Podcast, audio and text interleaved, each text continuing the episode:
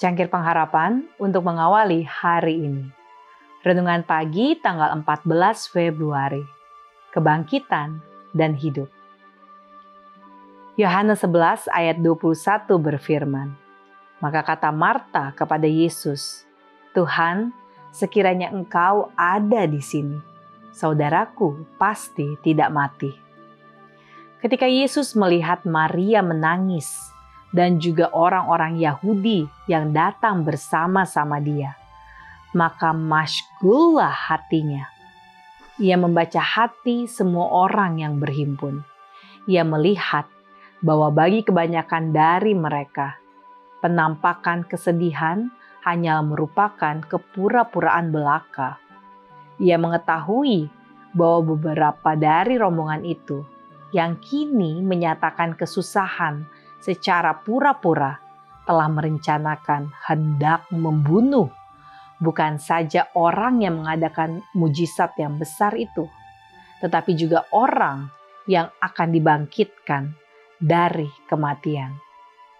Kristus sebenarnya dapat menanggalkan jubah kesusahan secara pura-pura itu dari mereka, tetapi ia menahan murkanya Perkataan yang dapat diucapkannya dalam segala kebenaran tidaklah diucapkannya, sebab melihat seorang yang dikasihi yang bertelut di kakinya dalam kesedihan, yang sungguh-sungguh percaya padanya.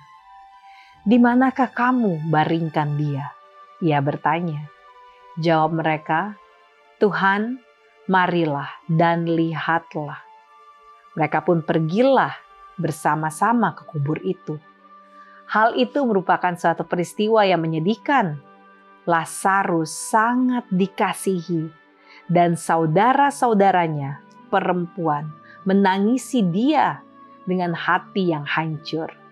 Sementara mereka yang sudah bersahabat dengan dia mencucurkan air mata bersama-sama dengan saudara-saudara perempuan yang kehilangan kekasih itu melihat kesedihan manusia, serta kenyataan bahwa sahabat-sahabat yang dirundung malang itu dapat meratapi orang mati, sementara juru selamat dunia berdiri di samping.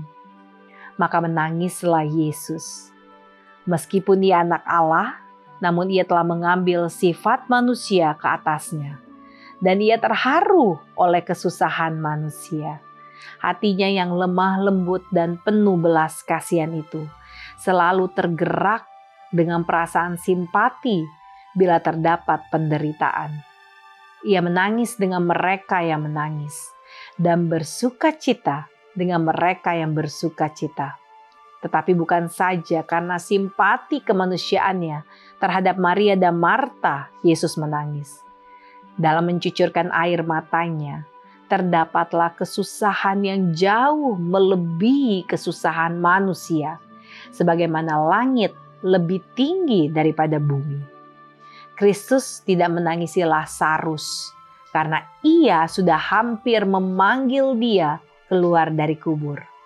Ia menangis karena banyak dari antara mereka yang sekarang meratapi Lazarus segera akan merencanakan hendak membunuh dia yang menjadi kebangkitan dan hidup. Tetapi alangkah sukar bagi orang Yahudi yang tidak percaya itu menafsirkan air matanya dengan sebenarnya. Beberapa orang yang tidak dapat melihat sesuatu lebih daripada secara lahir dari peristiwa di hadapannya sebagai sebab kesedihannya, mengatakan perlahan-lahan, "Lihatlah betapa kasihnya kepadanya." Doa kita hari ini, lihatlah akan kasih setianya. Dia selalu bersama-sama dengan kita sampai kapan pun dan di mana pun. Oleh karena itu, kita pun jangan pernah meninggalkan dia. Amin.